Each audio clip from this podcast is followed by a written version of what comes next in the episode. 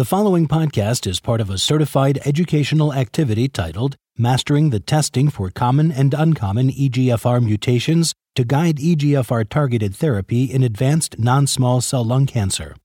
Access the entire activity and complete the post test at PeerView.com forward slash KYJ860. Downloadable slides and practice aids are also available.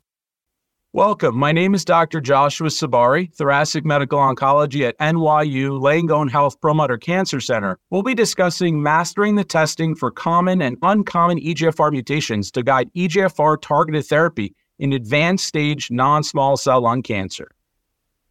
The goals for the discussion today is to augment your knowledge of different types of common and less common EGFR mutations that are relevant in non small cell lung cancer and therapies targeting these mutations. I wanted to equip you and your teams with skills to improve testing and treatment of patients with non small cell lung cancer exhibiting these common and less common EGFR mutations. So let's jump in with biomarker testing and targeted therapy in NSCLC, increasing needs and existing gaps. So there's a molecular revolution occurring in non small cell lung cancer and really all solid tumor oncology. In non small cell, over 11 different driver alterations have a potential matched approved therapies. We commonly think about EGFR and ALK, those are the driver alterations that have been around the longest, but there are many other mutations such as HER2, ROS1, RET, NTRK, BRAF, MET exon 14, and KRAS G12C, now with FDA approved agents in the second line setting. Focusing really on EGFR mutations, these mutations make up over 20% of the driver alterations that we identify in non small cell lung cancer. And the reason that these are so important is because we have matched FDA approved therapies that not only improve patient outcome and survival, but also allow patients to live better and live longer with good quality of life. So here you can see the different approved therapies for the common EGFR mutations. Uncommon EGFR mutations also have approvals for a afatinib, and the least common, the EGFR exon 20, with the recent approvals in the second line of amivantamab. And look forward to going into this discussion in a lot of detail during this talk. So, despite having a wealth of information, a wealth of therapeutics for our patients who have driver alterations, there still remains significant gaps in biomarker testing in non small cell lung cancer. The MyLung Consortium molecular testing study occurred between April 2018 and March 2020, so the data is a bit old. But what we identified in this population of patients was that if you looked at all five biomarker tests, including EGFR, ALK, ROS1, BRAF, and PD-L1 expression, we were only about 50% somewhere lower than that in our population. Clearly, EGFR, I think there's a lot more knowledge, and we're testing about 76% of our non squam population. The non squam histology enriches for these driver alterations, and ALK, we're at 76%. But if you look at some of the less common mutations like BRAF in the non squam population, we're only testing at about a rate of 59%. When you look at broad panel next generation sequencing, which we'll talk about, which is the standard of care, only 39% of patients with non squamous histology were obtaining broad panel NGS. So, still a predisposition to obtaining single gene testing. And we'll talk about why it is so important to move away from that, moving more towards broad panel NGS. You know, somewhat more recent data going to 2021 from the Flatiron electronic health record data looked at over 17,000 patients with metastatic non small cell lung cancer. And what's exciting to see is that back in 2015, we were only profiling using broad panel NGS in about 28%. It peaked around 2020 at 68%, but unfortunately, there is a decline in the last couple of years. So 2021, we're at 62%. So not only do we need to test in all patients, we need to be vigilant about continuing to think about this in all patients with non small cell lung cancer, whether they're smokers or never smokers. And then, you know, more recently, we saw another set from the Flatiron database, about 10,000 cases. And when you look at sort of ethnicity and race, differences between white patients and black patients, there are major discrepancies in NGS testing. So, NGS testing as a whole, 43.8% in our black patient population and 54.7% in our white patient population. And if you look at pre first line, so before making our determination for therapy, it's as low as 29 39.7% in our Black patient population and 36.6% in our white patient population. So we're seeing discrepancies in testing. We're also seeing disparities in different patient populations. So, really important to test all patients. Really, all you need are lungs in order to do broad panel next generation sequencing in this patient population. So let's jump into the biomarker testing in NSCLC. We'll talk about best practices and key recommendations in this patient population.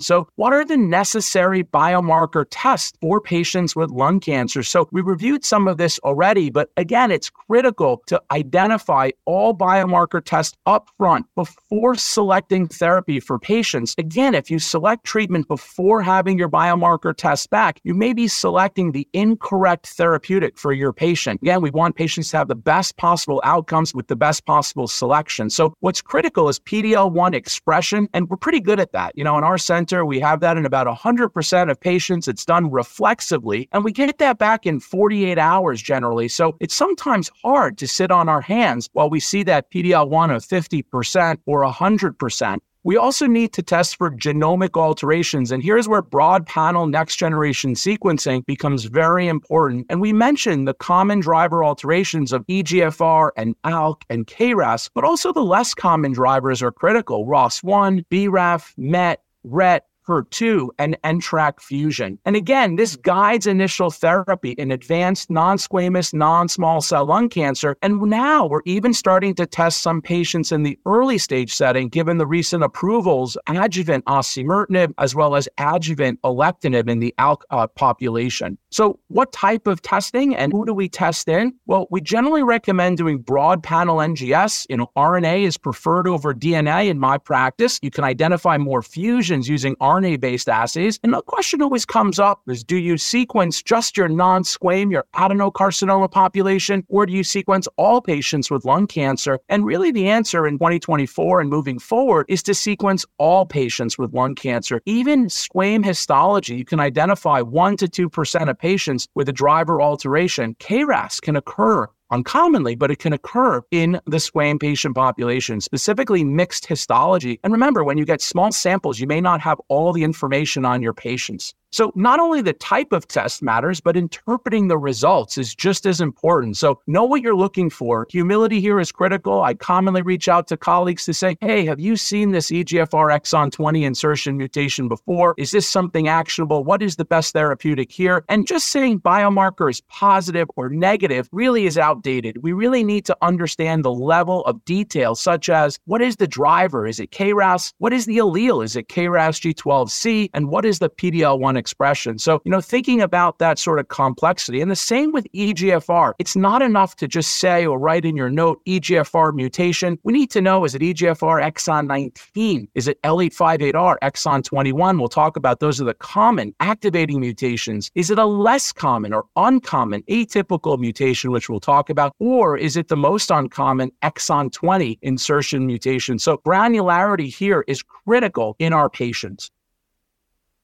So, how are we doing testing in our practice? Well, we have to really think about balancing comprehensive testing with availability of tumor tissue. We know turnaround time is important, as well as the realities of reimbursement in our patient population. So, in an ideal world, we would have reflexive testing. So, the pathologist, before we even met the patient, would have these tests obtained. And then we sit down with the patient, these would already have resulted or in the process of being done. And this really leaves no patient behind. There is a risk of over testing. You may test too many patients, for example. There's always worry about cost and reimbursement and potentially liability, right? What if the patient never does make it to your appointment and they have a known EGFR mutation? We know the positives here is that it could significantly decrease the time to treatment as well as help us with tumor quantity and quality because the pathologist up front is thinking about doing broad panel NGS. They're going to try to save and conserve as much tissue as possible for this critical test. What commonly happens unfortunately, in our practice and probably yours, is that the oncologist initiates testing. So the patient has to wait to see us in the office until we initiate testing. And tissue can take three to four weeks on average to come back. So, right, we know that patients wait from the biopsy to the results to the imaging to the request by the oncologist for the next next generation sequencing. And again, that takes three, four weeks for that report to result. And only then can we then go over the full biomarker results. So in an ideal world, this would be done in a reflex manner. And this is what we're starting to see in large medical centers across the country. So at least one third of the US patients start on a non targeted therapy. So it's either chemotherapy or immunotherapy or chemo and immunotherapy, the Keynote 189 regimen most commonly, without having molecular results or without having full molecular results. And that's really a problem in 2024.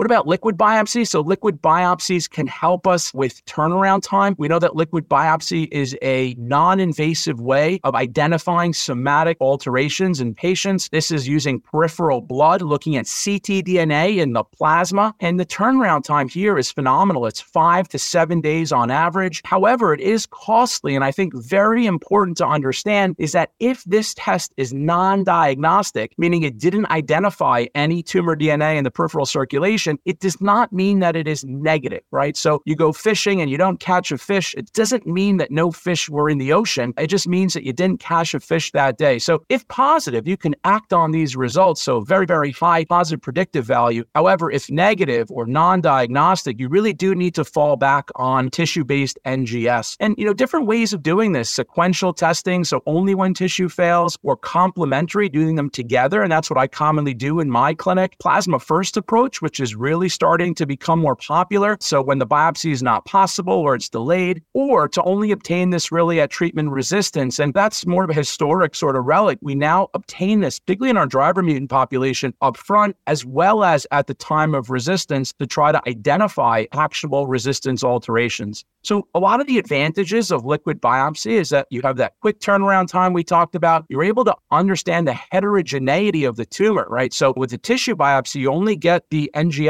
results or the molecular results from that lesion. With plasma, you're able to assess the heterogeneity of all the potential metastatic sites of disease. Plasma cannot give you histology, so that's one major disadvantage. And again, if non diagnostic or quote unquote negative, you really do need to fall back on tissue based NGS.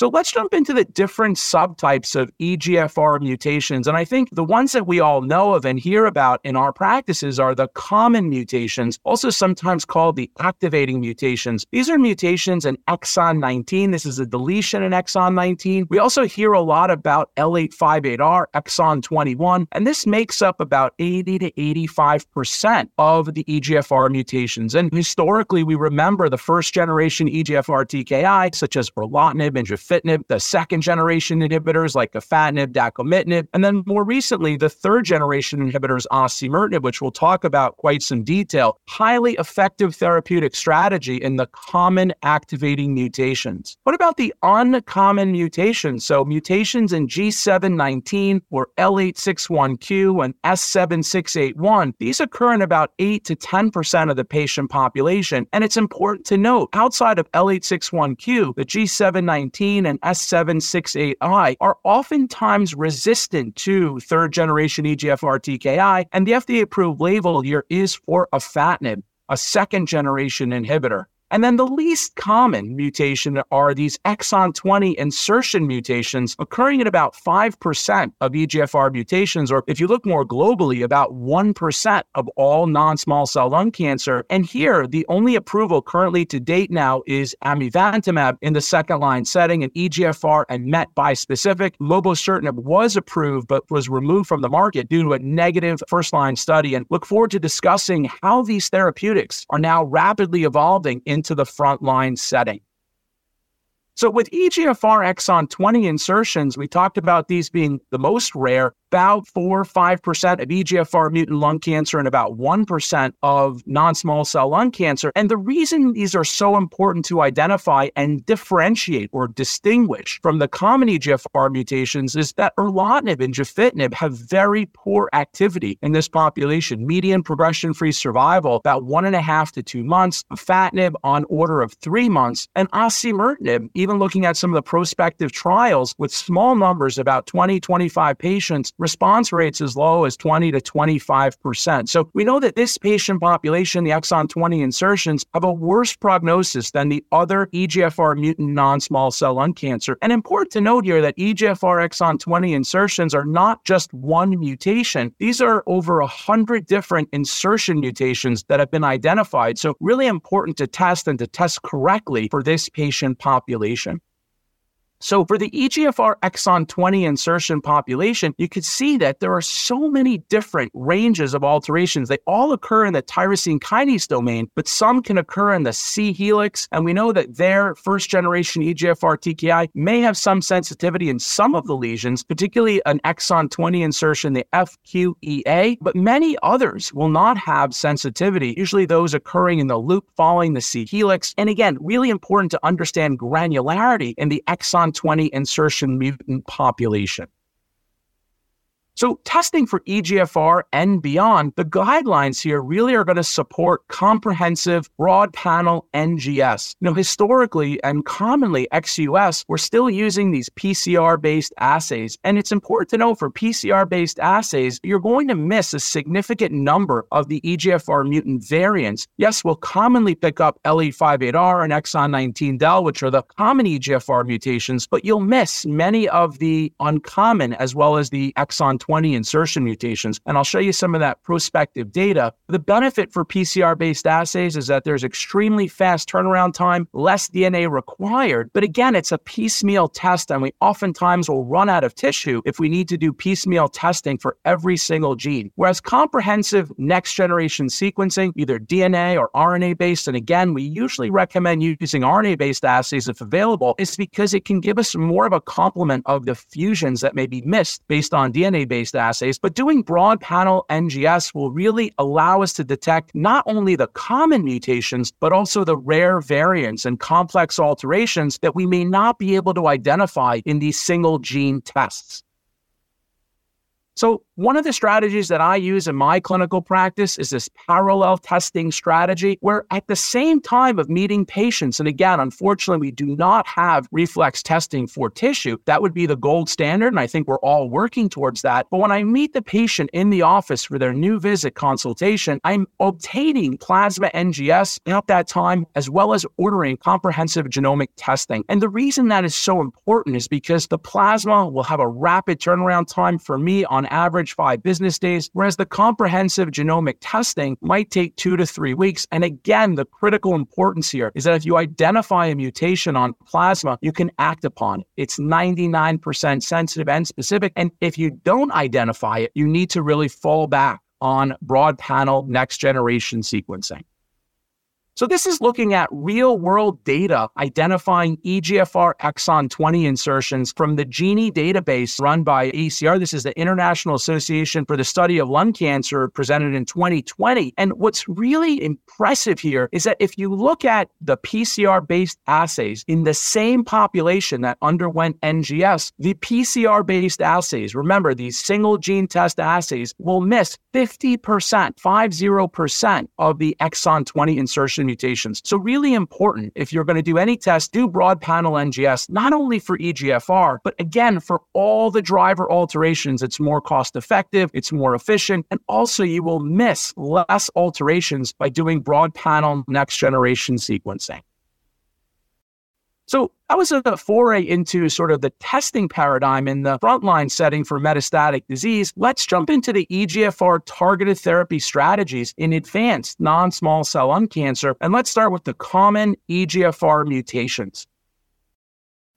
So, this is really a success story in oncology, showing that utilizing biomarker driven strategies can really improve patient survival, but again, more importantly, improve patients' quality of life. So, we again had approvals of first and second generation EGFR inhibitors. And in 2018, we saw this publication, the FLAURA trial, which was a randomized phase three study of osimertinib, a third generation EGFR TKI, versus gefitinib or erlotinib, first generation EGFR EGFR TKI. And what you could see here, it's quite impressive both osimertinib and gefitinib and erlotinib, the two waterfall plots here, very impressive therapeutic, right? These medicines work in patients. You see very nice responses. Where you see these drugs start to differentiate is with progression-free survival. Osimertinib on average 18.9 months median PFS, whereas gefitinib and erlotinib in that 10 to 12 month range median PFS. And more importantly, when you look at overall survival, remember that's what we care most about for our patients. And this study did allow for cross crossover, right? Because osimertinib became standard of care. Even allowing for crossover, there is a significant benefit in overall survival for osimertinib, 38.6 months versus gefitinib and erlotinib, 31.8 months. And this led to the, you know, broad approval first in 2018 based on progression-free survival, and then in 2020 based on overall survival. And the story here is that osimertinib had activity in T790M, a common resistance mechanism to first and second generation EGFR TKI. And equally as important, osimertinib had phenomenal CNS activity, CNS penetration. And this has become a standard of care now in the frontline setting. Now, how do we build upon this, right? Because even in our patients with EGFR mutant lung cancer, the five year survivals remain low. It's about 10 or 15%. And we showed you that the median overall survival is a little over three years. So, how do we build upon this? So the FLAURA2 trial was recently presented at World Conference Lung Cancer, and we saw an update at ESMO 2023. The FLAURA2 trial looked at osimertinib in combination with chemotherapy versus osimertinib alone. And the goal here was to try to understand if the addition of chemotherapy up front could treat the persister cell population, leading to improvement in PFS and hopefully in the future, improvement in overall survival. And I think what's exciting here in this study is that PFS per investigator assessment, as well as BICR, blinded independent central review, showed an impressive improvement in progression free survival. So when you look at the investigator assessed, that was the primary endpoint in the study, osimertinib plus chemotherapy at a 25.5 month median progression free survival versus osimertinib monotherapy 16.7 months. And that's really important to think about. And there is a potential improvement in the CNS recurrence rate in this patient population in the pemetrexed treated arm. Important to note that in this prospective study, we did not look at CNS imaging as a routine mechanism. So it was not written into the trial. But again, the question is who do you use this regimen in? We don't yet have overall survival, but one of the criticisms of this trial is potentially that all patients will receive chemotherapy, or most patients will receive chemotherapy at progression on osimertinib. So will there truly be a survival benefit or not? You know, we need to see that data as it emerges. More recently, at ESMO 2023, we saw the Mariposa trial, and this is really a paradigm changing study, in my opinion, because it is a new mechanism of action in a therapy for our EGFR mutant population. So, this study looked at amivantamab, and we mentioned amivantamab earlier. It's an EGFR and MET bispecific antibody in combination with lazertinib. Lazertinib is a third generation EGFR inhibitor. It looked at that combination versus osimertinib in the frontline setting there also was a control arm of lazertinib alone for contribution of components. And again, the primary endpoint here in the study was progression free survival by the blinded independent central review committee. And it is important to note that in this trial, we did mandate CNS imaging with MRI brain routine intervals with the imaging of the chest, abdomen, and pelvis. So for amivantamab and lazertinib, median progression free survival of 23.7 months versus osimertinib alone of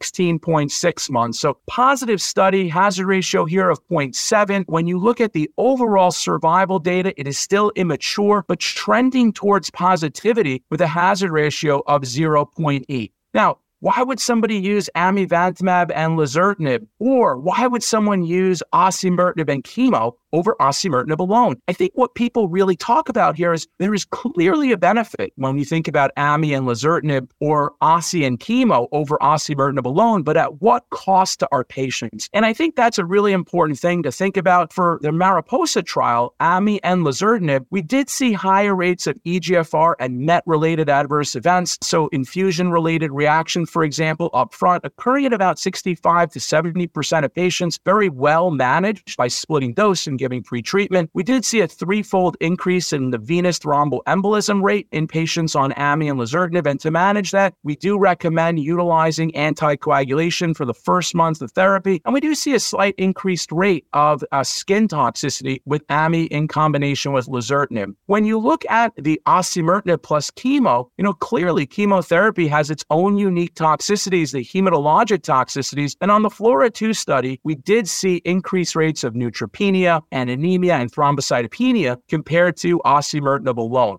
So, really, it's a discussion to have with your patient in the office. For me, if it's a young, fit, healthy patient, I'm going to offer amivantamab and lazertinib in combination over osimertinib alone because it is a new and novel mechanism with hopefully data trending towards positive survival here. If it's an older patient, less fit, for example, or somebody who may live further away from the uh, cancer center, remember both amilaz as well as osi chemo are medications that need to be given in the cancer center setting. So, if somebody is older, or a list further away, I may really opt for osimertinib alone. But again, I think it's important to understand your patient population and to review this data with them in the clinical practice.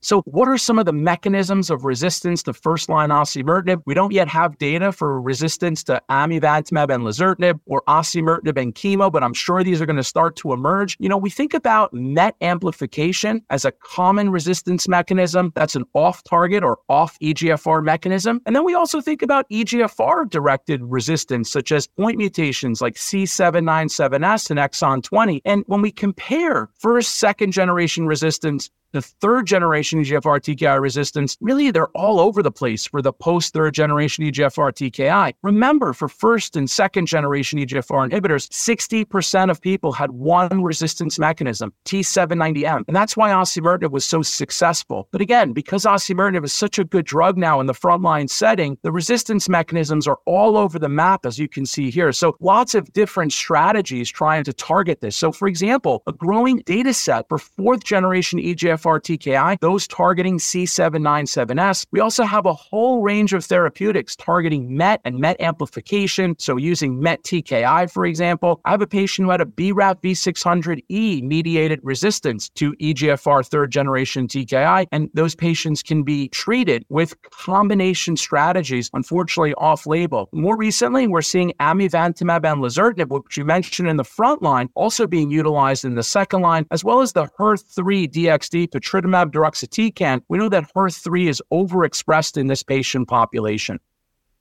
So, talking about the amivantamab plus chemo plus minus lazertinib, this is the Mariposa 2 trial, and this is data we saw presented at ESMO 2023. Really interesting data in the second line setting post progression on osimertinib. You see the three arms here in purple amivantamab, lazertinib plus chemo. When you look at versus chemotherapy alone in gray, hazard ratio here of 0.44. But when you look at ami chemo versus chemo, this is the blue line versus the gray line line, hazard ratio here also of 0.48. So a significant improvement in progression free survival by blinded independent central review with the addition of amivantamab. Again, we saw increased toxicity with amilaz and chemo. And, you know, I would consider utilizing ami chemo in this patient population, but we need to see the full data sets as well as overall survival emerge in this patient population. And then lastly, the Herthena Lung 01, I already mentioned patritumab deruxtecan. This is a HER3 ADC, HER3 DXd deruxtecan chemotherapy warhead. And we studied this in the second, now third line setting. Response rates initially about 39% have come down a little bit, but very exciting. We've seen CNS activity, and we are now studying this in combination with osimertinib in early stage studies in the frontline setting. So more to come in this space. Now, moving off of the common EGFR mutations to the less common EGFR mutations, let's jump into the exon 20 insertion mutation. We talked briefly about amivantamab already, an FDA approved agent here in the second line setting for exon 20. This is a drug that both targets EGFR and MET. It could bind extracellular portion of EGFR, as well as having an immune targeting effect in this patient population. So, also at ESMO, we studied this therapeutic, amivantamab, in the frontline setting. And the study was really neatly designed. I was fortunate to be a part of this trial where we studied amivantamab plus chemotherapy versus chemotherapy alone, a randomized phase three trial. And those patients who received amivantamab plus chemotherapy had a median progression free survival of 11.4 months versus chemotherapy alone of 6.7 months. And remember that this patient population, the exon 20 insertion mutation patients, do not respond well to osimertinib, a third generation EGFR TKI, or erlotinib, gefitinib, first gen, or afatinib, the second generation EGFR TKI. So this to me will now become the standard of care in the frontline setting. Hazard ratio here you could see of 0.395, quite impressive in the treatment arm versus the control arm. Now, what about amivantamab in the pre-treated EGFR exon 20 population? We presented this data about three years ago now, initially in 2020, FDA approved in 2021, in patients in the second line setting post chemo, we saw response rates of 40%, median duration of response 11.1 months, with a median progression free survival of 8.3 months. And what's important to note is you saw broad activity of this therapeutic across all different exon 20 insertion mutations, helical region, near loop, or far loop. Remember, some of the small molecules, the TKIs, may have differential responses in different locations for the exon 20 insertion mutations. So, what are some of the other emerging EGFR TKI in the exon 20 space? There are many therapies now being looked at. Here you can see the second line and greater agents like furmonertinib, sunvozertinib, CLN-081, and more recently BLU-451, as well as a whole bevy of studies now moving into the frontline setting. We talked about amivantamab plus chemo, the Papillon trial, the mobocertinib study, unfortunately negative, EXCLAIM-2, but more recently sunvozertinib as well as furmonertinib. And here we look in the data for sunvozertinib, and this is patients who were treatment naive receiving sunvozertinib in the front line at both the 200 milligram as well as 300 milligram dose. This is a HER2 EGFR exon 20 inhibitor TKI. And what's really impressive here is a 78.6% response rate in the frontline setting, median duration of response of about 9.2 months, and PFS ranging in the 10 to 12 month range in the 200 and 300 milligram dose, respectively. So let's jump into a case based discussion testing and treatment of EGFR mutant non-small cell lung cancer, maybe putting all that data into perspective. We talked about testing of EGFR, broad panel NGS being so critical important. Understanding the detail of the mutation, it's not enough to say just an EGFR mutation, but we need to really drill down in what is the EGFR mutation and is it common, uncommon, is it activating, and what are the different therapeutic opportunities for our patients with these different EGFR mutations. So let's jump into two cases here. So, case one is a 69 year old man who never smoked, who's presented with chest pain and shortness of breath. Imaging showed a pleural effusion, and the PET CT identified a left upper lobe mass as well as mediastinal lymphadenopathy that was FDG avid. Patient underwent a pleural biopsy, and you could see here that the cytology was called atypical, then underwent a CT guided core biopsy of the lung mass, and you could see the core needle here. And for non pathologists watching, it's so important here to understand the pathology. That's really where the diagnosis is made, both from an architecture standpoint, but also when we do broad panel NGS, if you don't have sufficient tissue, you can't correctly do the testing for our patients. And how frustrating is that when you have insufficient tissue or unfortunately QNS on these NGS uh, tests? So you can see that this patient had an adenocarcinoma morphology on the left here, comparing adenocarcinoma versus squamous. And again, our pathologist doing multiple different stains here adenocarcinoma TTF1 positive versus squamous morphology, usually P40 or P63 positive in this setting. So this patient has circulating cell free DNA. So liquid biopsy done, and they're identified to have an EGFR L858R mutation, identified in 13% variant allele fraction. And a lot of clinicians ask me, do these percentages matter? And what is the level of detection for a different test? And really look at your commercial vendor or your academic vendor that you're utilizing. Different assays has different levels of detection, but in general, a variant allele frequency greater than 0.01% is a positive and can identify a driver that you can act upon with a therapeutic option. So this patient is initiated on osimertinib, a third generation EGFR TKI based on the FLAURA data we discussed, but progressed after only one month of treatment. And again, this is unfortunate. This is not commonly seen in practice. We know the response rates are about 80%, about 10% of patients have stable disease, but 10% of patients are primary refractory and actually do have progression up front.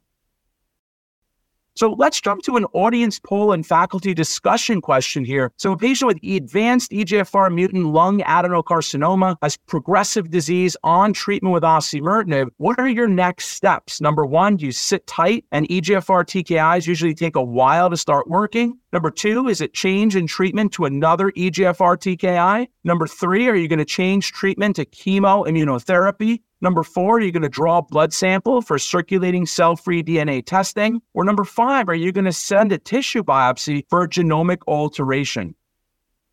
So this patient has NGS done on a diagnostic biopsy here. And you can see that this patient has an L858R mutation. Here, the variant allele frequency in the tissue much higher. Remember, the percent tumor is much higher in a core needle biopsy than if you're searching for a needle in a haystack in the peripheral circulation looking for cell-free DNA. This patient also, based on NGS, is identified to have MET amplification. It's confirmed on FISH. And again, this is one of the critical reasons why broad panel NGS is so important. This MET amplification was missed on plasma NGS, and we know that osimertinib may not be effective in MET amplified patients. Controversial what MET high is considered. I commonly think about it as greater than nine copy number alteration, but you know, anything greater than three may drive resistance in this patient population. And again, so important to broadly profile your patients, not only up front, but also at progression to identify resistance mechanisms for potential match targeted therapy. And again, many different therapeutics being studied in this patient population. The EGFR MET bispecific, for example, amivantamab may have activity here. MET TKI, for example, like capmatinib, tepotinib, or savolitinib may have activity in this population. Again, in combination with the third generation EGFR TKI. So, what are some of the key points of this case? Despite the documented efficacy of osimertinib, we know that resistance inevitably develops or sometimes may be de novo resistant up front. And we know that MET amplification is a reported resistance mechanism in upwards of 15% of patients. Histologic transformation, which we don't commonly think of when we're with the patient, can occur. And we're seeing this occur in about 15 to 20% of patients. The story here is you'll have a patient doing very well and then very quickly will develop rapid rapid symptoms and large growth of the disease. So, again, if you see this rapid progression of disease, think histologic transformation where you do need a biopsy. You cannot identify that on plasma alone in 2024. Getting a biopsy will help you, and then adding the correct chemotherapeutic in that patient population is critical. We know that combined EGFR and MET inhibition has shown promise, particularly in the MET amplified or MET overexpressed patient population. And again, tissue NGS may be extremely helpful here in understanding resistance at disease progression. There's a real real question of the reliability of amplification on plasma versus tissue. We know that plasma NGS can report MET amplification, but it's really a guesstimate or a guess of what the amplification copy number is. We know that plasma will oftentimes miss amplification. The true gold standard is tissue based NGS or FISH testing, which has really fallen out of favor. Again, it's a piecemeal test in this patient population. Let's jump into a second case here. This is case number two a 71 year old woman with a light smoking history who presented with cough. The CT scan shows a 4.7 centimeter left lower lobe mass. On PET, it's extremely avid. Patient has a staging mediastinoscopy done. And again, really, we've fallen out of favor doing mediastinoscopies more commonly, uh, doing uh, EBUS endobronchial ultrasound guided biopsy via bronchoscopy. And the patient is seen to have early stage disease. So N0, they undergo a lobectomy up front, and there's an R0 resection, so a T2B and zero adenocarcinoma, they complete adjuvant chemotherapy. Unfortunately, three month follow up, and how common do we see this in our practice, right? Three month post resection, the patient is identified to have new pulmonary nodules consistent with metastatic disease. They undergo a biopsy and tumor genotyping is requested. ALK and ROS1 here is negative. Patient had a reflex quick IHC. The rapid EGFR testing was also negative for the common exon 19 del and L858R, but then you did the right test. You got broad panel next generation sequencing. And lo and behold, you identify a uncommon or rare EGFR exon 20 insertion mutation. And again, a quick word on nomenclature here. This is actually a duplication rather than an insertion and really should be annotated as this A767 V769 duplication. And just for the sake of humility here, I'll get these reports back. And I commonly, and I'm an expert in this space, I commonly will reach out to colleagues colleagues to say, hey, have you seen this insertion mutation? Have you seen this duplication? Is this something that is actionable? Because these are not common alterations in our clinical practice. And again, over a hundred different alterations in the exon 20 space. So let's jump to an audience poll and faculty discussion. What is the clinical significance of an in frame EGFR exon 20 duplication mutation detected in tumor cells of a patient with advanced lung adenocarcinoma? Number one, is this mutation that predicts response to first generation EGFR TKI? Number two, this is a mutation that predicts response to amivantamab and historically mobocertinib, but has since been removed. Number three, is this mutation not targetable and therefore chemotherapy is the best option? Or number four, is this mutation not clinically relevant and it may just be a benign polymorphism?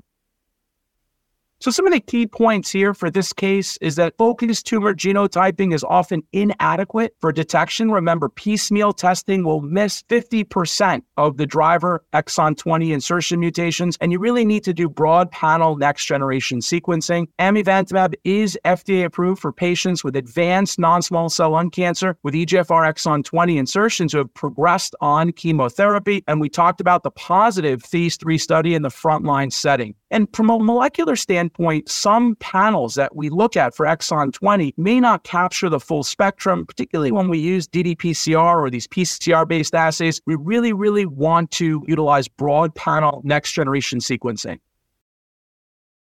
So thank you for joining me on the journey through EGFR mutations. Again, critical to test all patients with broad panel next generation sequencing. And thinking about the EGFR population, it's a complex space, a growing space, an exciting time for our patients. And again, matching your patients the best possible therapy to improve outcomes, survival, but also quality of life here is critical.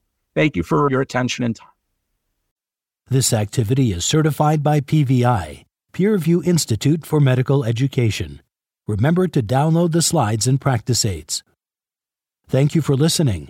Download materials and complete the post test for instant credit at peerview.com forward slash KYJ860. The activity is supported by an educational grant from Janssen Biotech Incorporated, administered by Janssen Scientific Affairs, LLC.